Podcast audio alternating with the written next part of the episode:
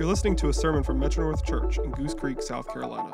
If you'd like to connect with us, then visit us online at metronorthchurch.com. We were talking this morning uh, with our worship team about how much we want our service to be perfect because God's perfect. But I was telling the team, but why does He use us?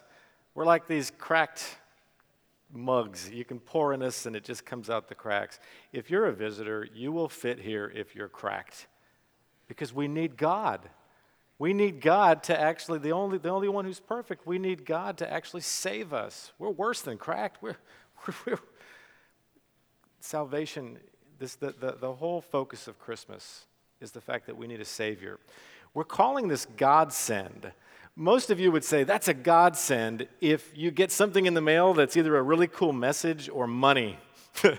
it's a godsend. That's, that's how it would usually work when I was growing up. John 17, a prayer that we're going to be looking at the next four weeks, will use this word sent six times. God sent Jesus into the world to send us into the world with his story of grace and life. Now, this prayer, some of you don't know about this prayer. You've heard the Lord's Prayer, that's when he was teaching his disciples. John 17 is the other Lord's Prayer. And I want to tell you where this prayer happened. In John chapter 13, Jesus shared the Passover meal with his best friends. And it says that it was nighttime, and they got up in John chapter 13. And then in John 14, Jesus says to his friends, Rise, let's go. And they were heading to a garden. This was the night before he would go to the cross. Well, in John 17, he does this prayer that we're going to be reading today. And then in John 18, get this it says, When he had said the words of his prayer, he went across the Kidron Brook. Take a look at this image. The Kidron Brook. What was that?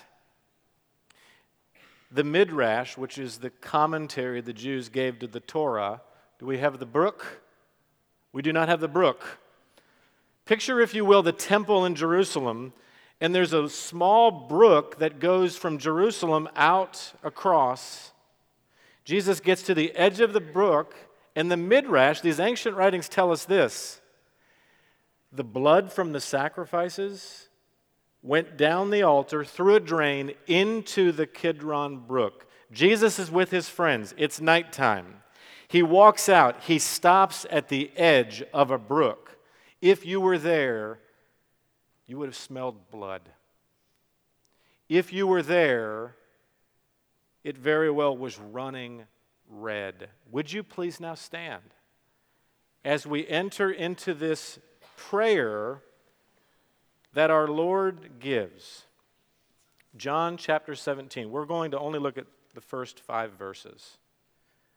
When Jesus had spoken these words, he lifted up his eyes to heaven and said, Father, the hour has come. Glorify your Son that the Son may glorify you, since you have given him authority over all flesh to give eternal life to all whom you have given him. And this is eternal life, that they know you, the only true God, in Jesus Christ, whom you have sent. I glorified you on earth, having accomplished the work that you gave me to do. And now, Father, glorify me in your own presence with the glory that I had with you before the world existed.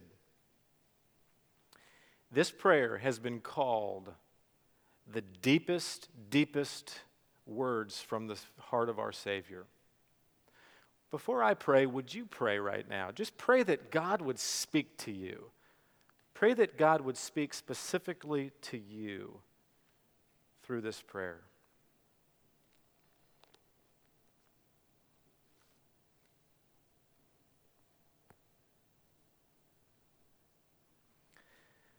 Father, I'm sure many people here are standing at a difficult part of life. Christmas is often a time where people despair because they think of people that they've lost. They think of things in their life that are not resolved. But Lord, none of us was like your son who stood at the Kidron Brook and stopped and lifted up his eyes and spoke to you. None of us had the intensity and the concentration. Father, would you help us to understand this prayer? Would you answer the prayer of my brothers and sisters? Would you answer their specific prayer that this prayer from your dear Son would speak to them today and change them? Send your Spirit. In Christ's name we pray. Amen. Well, with your Bibles open, please be seated. We simply just walk right through the prayer. Jesus, the God sent Son, I like how New Testament scholar Gerald Borchert says it. The main focus of this prayer is the mission of Jesus as God's specially sent agent of eternal life. The title, if you want to follow along today in your message notes, is simply God Sent Life. There's going to be three sections to the beginning of this prayer. Section one, we're going to talk about glorification. Section two, Jesus loves his friends enough because they're all sitting there and they were hearing him pray. In, in his prayer, he's going to actually give explanation about eternal life to his friends. And lastly, we're going to see that he so much hungers to experience affiliation, a close relationship renewed with his Father. Many times in a sermon, you sit there and it's like a big table, that's your heart, and I give you all this information, and it's like pouring a pitcher of water on a table and it just goes right over the edges and nothing gets into your life. What if today you took each of these sections and thought of your heart as dry, brittle, so thirsty? And as I go through these steps in the prayer glorification, explanation, affiliation what if your heart as Jesus is wringing out his heart to the Father, what if your heart soaks this in? What if you actually believe what you hear today in this prayer? Are you ready? We are eavesdropping on the Son of God speaking to God the Father. No, we're eavesdropping on God the Son speaking to God the Father. And number one, the God sent Son asks him for glorification. Verse 1 When Jesus had spoken these words, he lifted up his eyes to heaven and he said, Father, the hour has come. Glorify your Son, that the Son may glorify you. Did you notice that as Jesus is stopping by the brook, he makes a gesture? Jesus makes a gesture. He takes his eyes and he looks to heaven. Why do we often in prayer have gestures? Why does he lift his eyes to heaven? Well, it's a gesture of intense attention. We have two Westie dogs. I'm going to take a look at, and maybe you have an animal that doesn't give you attention. When our Westie dog is not giving us attention, the ears are down. But I can just simply look at our dogs and say, treat and the ears go from down to a gesture. Our little dog, Elle, the girl dog, she tilts her head and the ears just go up. I was coming to church today and it was just convicting. My phone popped up data. My phone now tells me how much attention I give it. It said, Your average this week was one hour and 47 minutes. What gets your attention during the week? Maybe it's going to be the Christmas tree lights. Maybe it's the football games that'll be played. What do your eyes lift to? Or what do your eyes often go down to? The glowing glory of our screens? I often lift my eyes to my goals. I usually come in on Monday and I'm just so excited about what the Lord's doing in our church. And this week I was really convicted and I wanted to repent. So I said to Carter and to John and to Arlene, let's not jump in and just look at all the great things in the church. Let's lift our hearts to the Lord. And it was a sweet time of prayer, wasn't it, John? And then I came back in on Tuesday and we prayed again together. I wonder where your eyes go to during your week. Jesus lifts his eyes. When, when were you like Jesus with this intense concentration? When was the last time Or when was there such a time in your life that you really had an intense, intimate prayer to God? I remember mine. They both had to do with life and the glory of life. I remember my two year old brother, when I was in high school, took my mother's antidepressive medicines, unbeknownst to all of us, and he took them all. He chewed them up, he swallowed them, he was rushed to the ER, he was shocked multiple times, and I remember being in the ICU saying to God, God, save my brother. I remember going home that night, getting on my bed, like in my bed, on my knees, just weeping. My desires were so raw and they were exposed, and I just said, Heavenly Father, would you save my brother? I remember the second time I had one of these prayers. I was a nurse. I knew how to save life. I was an ER nurse.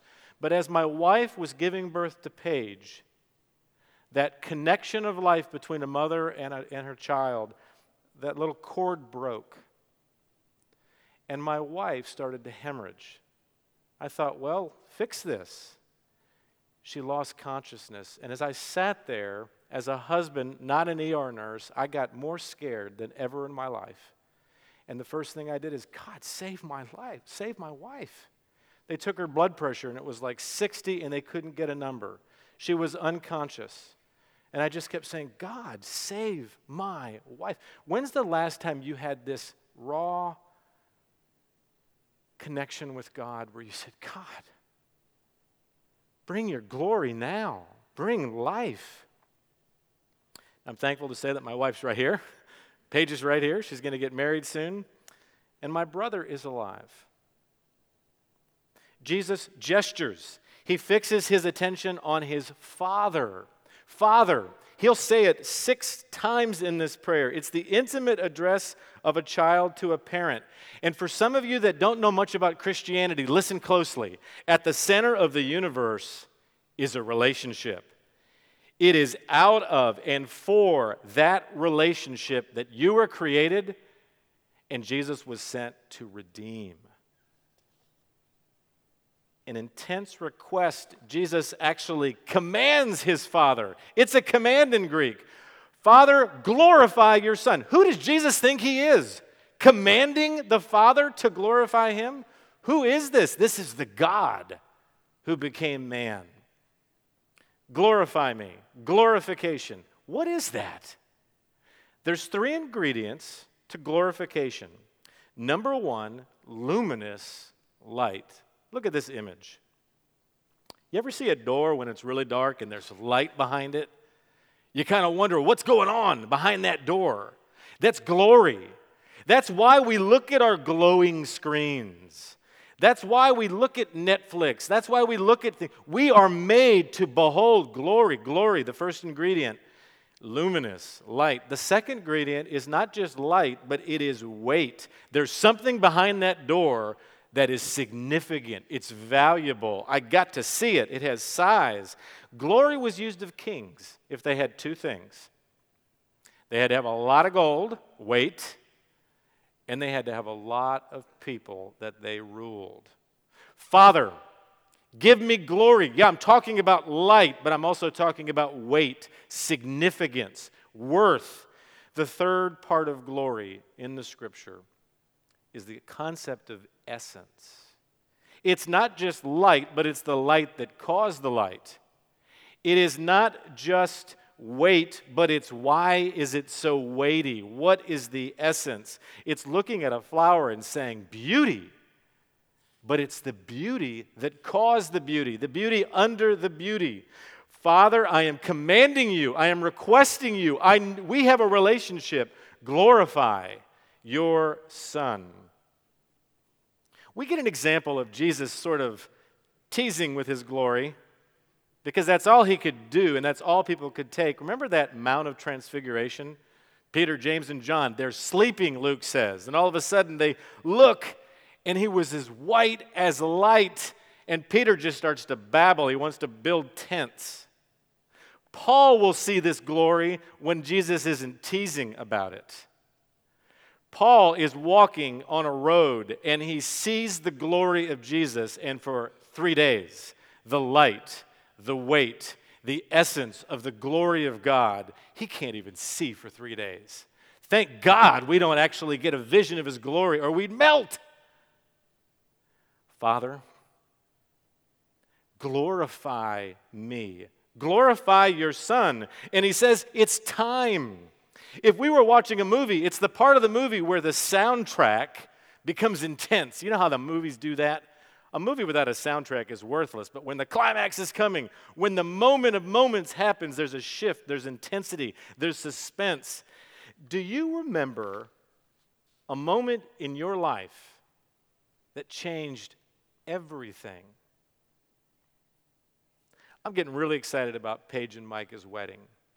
Not so much for me, but actually for Paige and Micah, because when they say their vows, they're going to go from unmarried to married.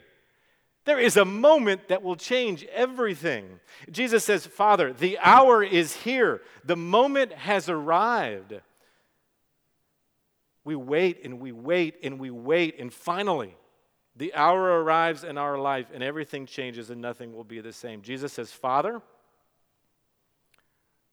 the moment that this dying cosmos has been waiting for has come. Hour. It's code work in the book of John for the cross work of Christ. Now, listen closely to this. The key to unlocking the meaning of glory is this word hour. Look at John 12, a couple of chapters before. Jesus answered them, The hour has come for what? The Son of Man to be glorified.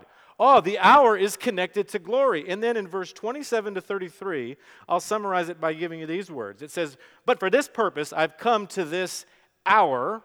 Now, watch the connection. Glorify your name, and when I'm lifted up from the earth, I'll draw all people to myself. Read this with me. He said this to show by what kind of death he was going to die. Glory is connected to hour, which is connected to death. Glorify. Father, it's time.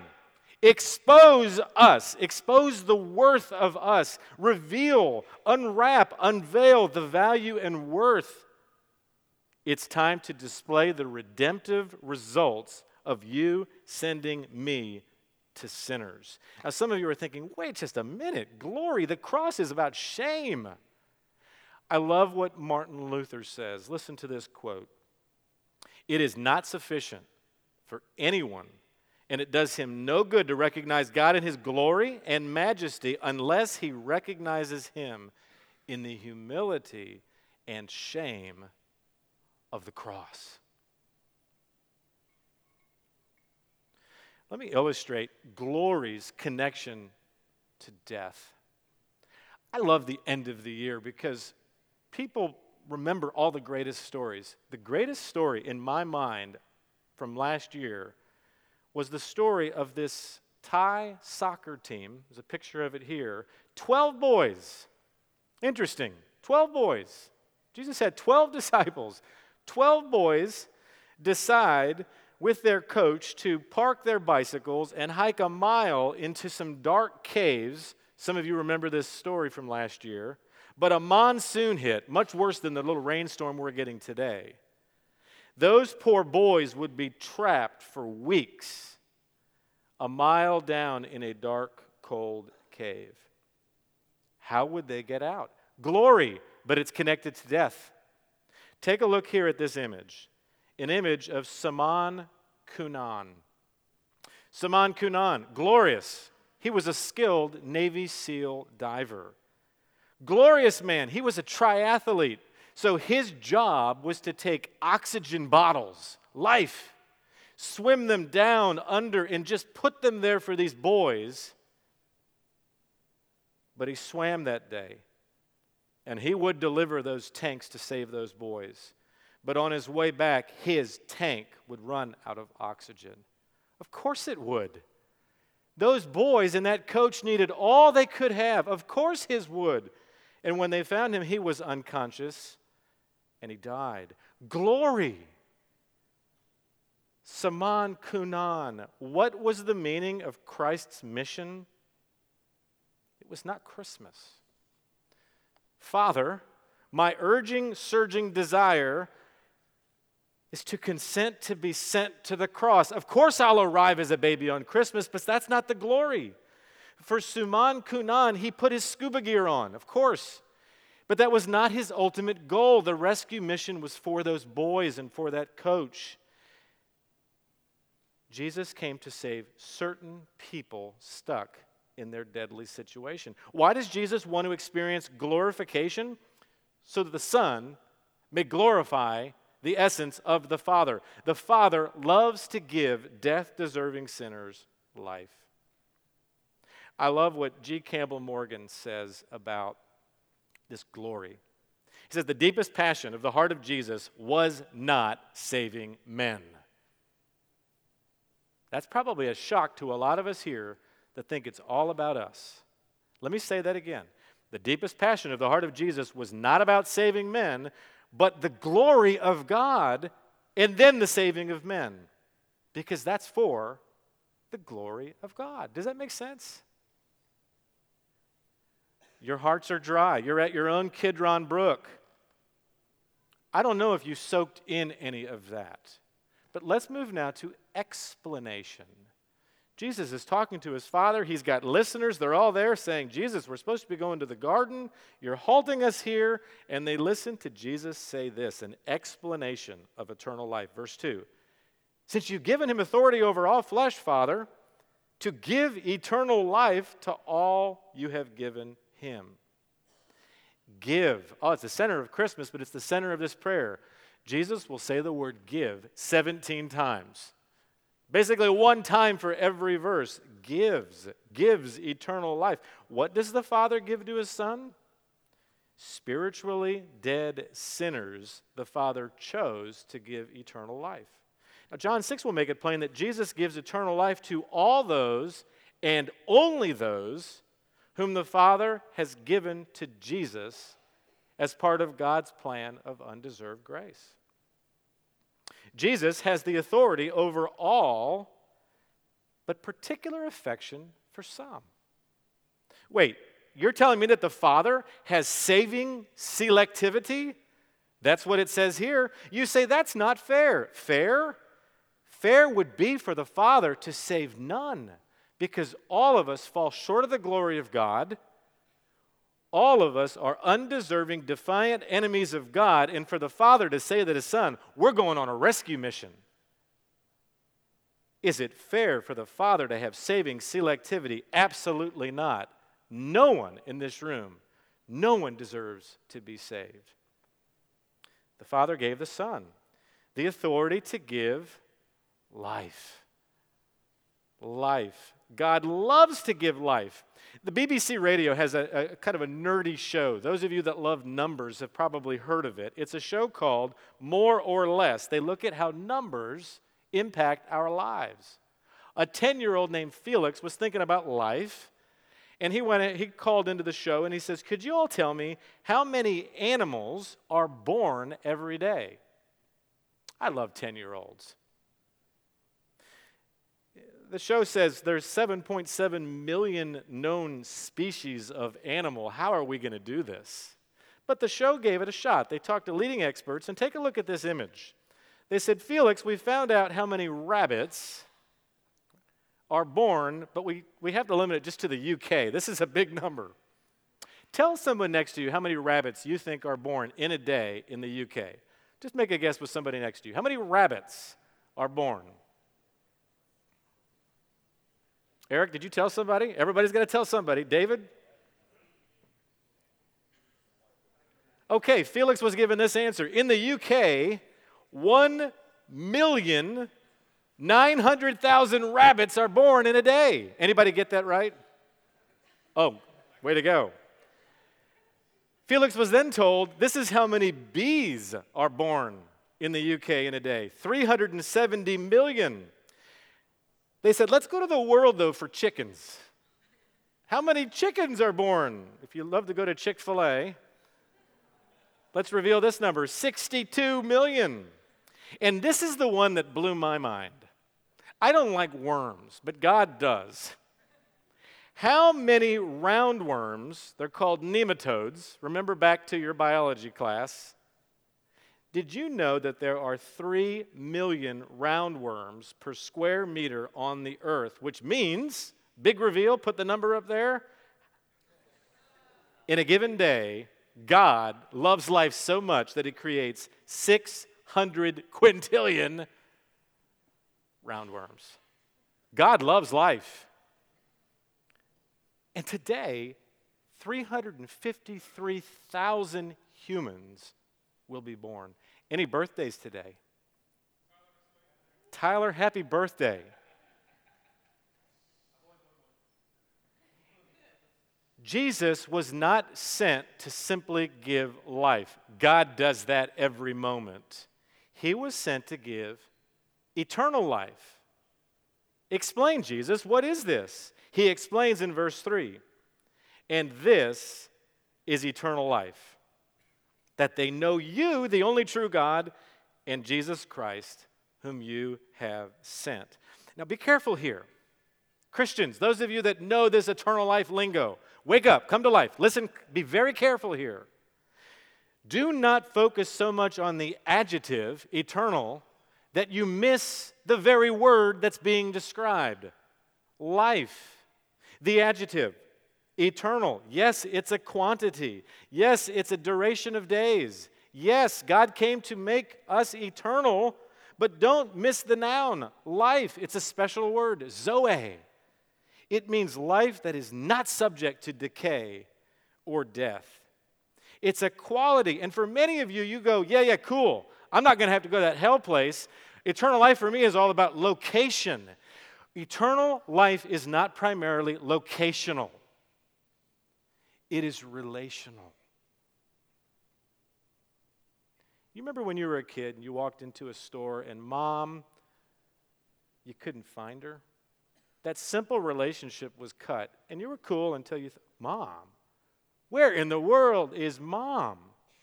See, your life, even if you've got a beating heart, your life gets real screwed up when a relationship that you were meant to be close to cannot be found. Did you not panic? Jesus came and he explains, I have come to give eternal life. Life with a new quality.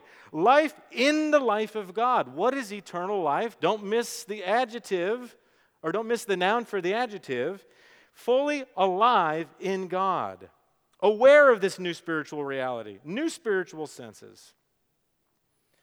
I know somebody sitting there going, Will you stop? I hate my life right now. I hate my life. It's a dumpster fire.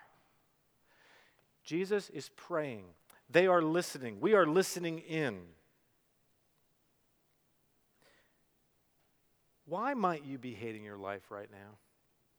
We all have something we're living for, a bottom line, that which we cannot live without. And if it is not into the life of God, you will be hating that life. Take a look at this image. We have to make sure that the quality that, of the life, the relationship, is over the quantity. The quantity is wonderful, but only when we appreciate the quality. The essence of Christianity is, sim- is not simply quantity, the essence of Christianity is a life of quality. It's knowing God and Christ. Not knowing about. Most of you know a lot, you probably know too much about God. That is not eternal life. It is knowing Him with total trust, total involvement, rooted into, reliant, comprehensive obedience. That'd be a good test for most of you. Oh, yeah, I'm totally into the life of God. If he, as your king, walked up and said, Show me a life of comprehensive, perfect obedience, do you have that? Oh, Howard, man, you talk about prayer. I'm already on a guilt trip. No, Jesus took the guilt trip. He walked to the Kidron Brook and he stopped and he's talking to the Father. You are not here to get a guilt trip but you're here to be honest. Do you know God and His only Son, Jesus Christ? We are designed to be fully alive inside the intimacy at the center of the cosmos. And if you're not a Christian, I know you're saying, whoa, whoa, whoa, whoa. Did you say that eternal life is knowing the only true God? Wait a minute. That is what it says. Jesus says this is eternal life, that you that they know the only true God and Jesus Christ. Jesus is not embarrassed to confront the relativism with revelation that there's only one true story of the world. Eternal life can only be experienced through an exclusive relationship with the only true God in Jesus Christ. Only place in Scripture where Jesus will refer to himself with this twin engine title. It's powerful. Jesus, I'm the only Savior. Christ, I am the authoritative King with authority over all flesh. Some of you are still saying, it is a little bit exclusive there, that whole Christian thing about the only true God. How many of you saw this picture? Or maybe you saw it on, on, on viral video. JetBlue airplane. But the nose guard, as it came down, came down sideways. Now, relativism says this there's a lot of different ways that we can live our life. But when the nose guard on a plane comes down the wrong direction, do we have that picture? When the nose guard comes down the wrong direction, everybody started to say things like this This is dangerous. That plane has experienced a malfunction. See, everybody can get exclusive when we're talking about a plane landing. Now, thankfully, when that plane landed, that nose guard hit and there was a lot of fire and the plane could have blew up and everybody lived. But nobody argued with the truth that there was only one way the nose guard, the landing gear, should come down on a plane. We are not to do this with God. We are not to say, well, there's many ways to be religious. Not according to Jesus in his prayer, not with his explanation. Now, some of you are saying, How do I know? How do I know if I am in a relationship and have eternal life? How can I check my spiritual pulse? Jesus tells us. This is going to be really important for some of you that have been thinking you are alive and you are not. How do you check your spiritual pulse? John 5:24 says it this way. Truly, truly, I say to you, whoever hears my word and believes him who sent me has eternal life. He doesn't come into judgment, but he's passed from death to life. Glorification. I hope some of your hearts just soaked in how glorious our God is through the death of his son, fully revealed. Explanation, eternal life. Oh, God loves life. But you know he loves more? Giving eternal life to those who deserve eternal death. And lastly, it's very short, but don't miss it. This concentrated prayer gets confined to this statement we see in verse 4 and 5. It's a statement where the God sent Son asks the Father to restore his affiliation. We don't use that word an awful lot, but it means a real close, formal relationship. I'm affiliated with that group. John 17, verse 4. I glorified you on earth, says Jesus, having accomplished the work that you gave me to do. That's the cross. And now, Father, glorify me in your own presence with the glory that I had with you before the world existed. Now, this is amazing in this prayer. God has not yet gone to the cross, but by faith, Jesus anticipates the successful completion of his mission to die for sinners. He speaks in the past tense about his death before he even dies. He says, I accomplished the work. Oh, I love this about Jesus. Jesus, who do you think you are? Jesus is basically saying, if you think there is a plan that can stop me giving my life for those that don't deserve it, that is the equivalent of trying to stop a cannonball with a cobweb.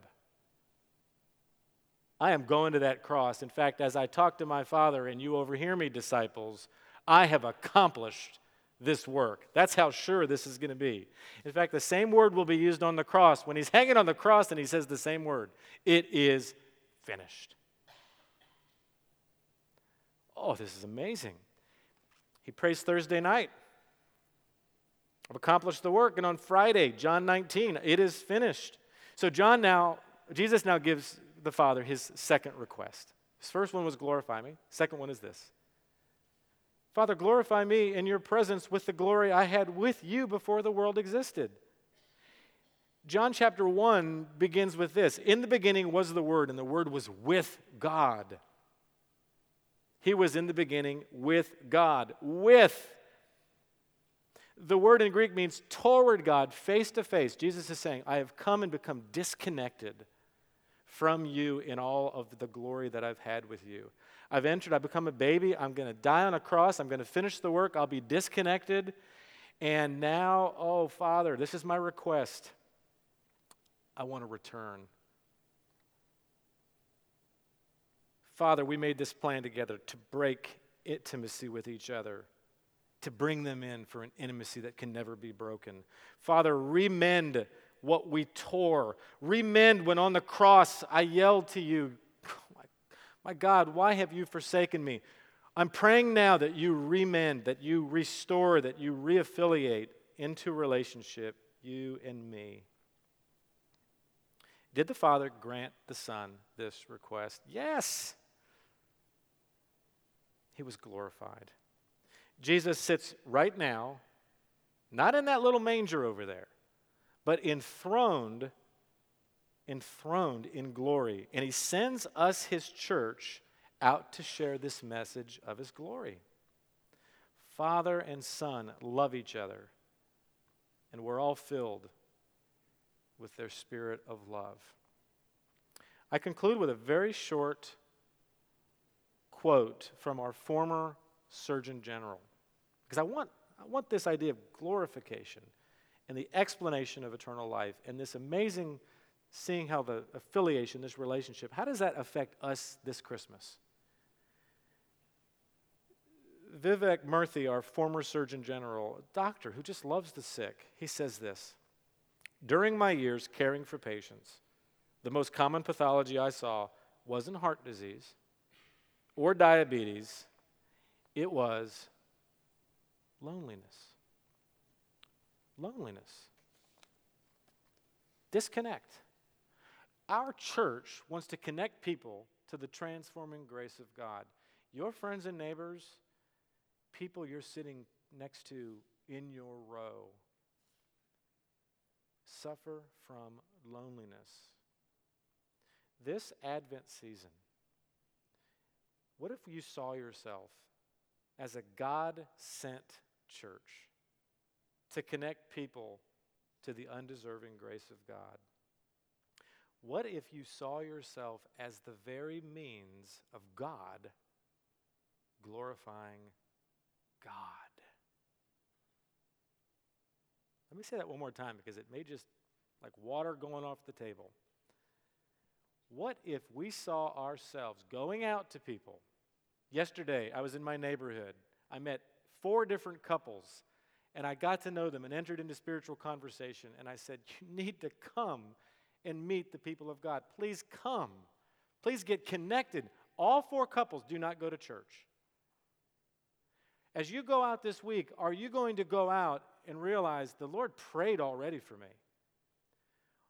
What if we went out this week and we actually saw ourselves as God's means of glorifying God?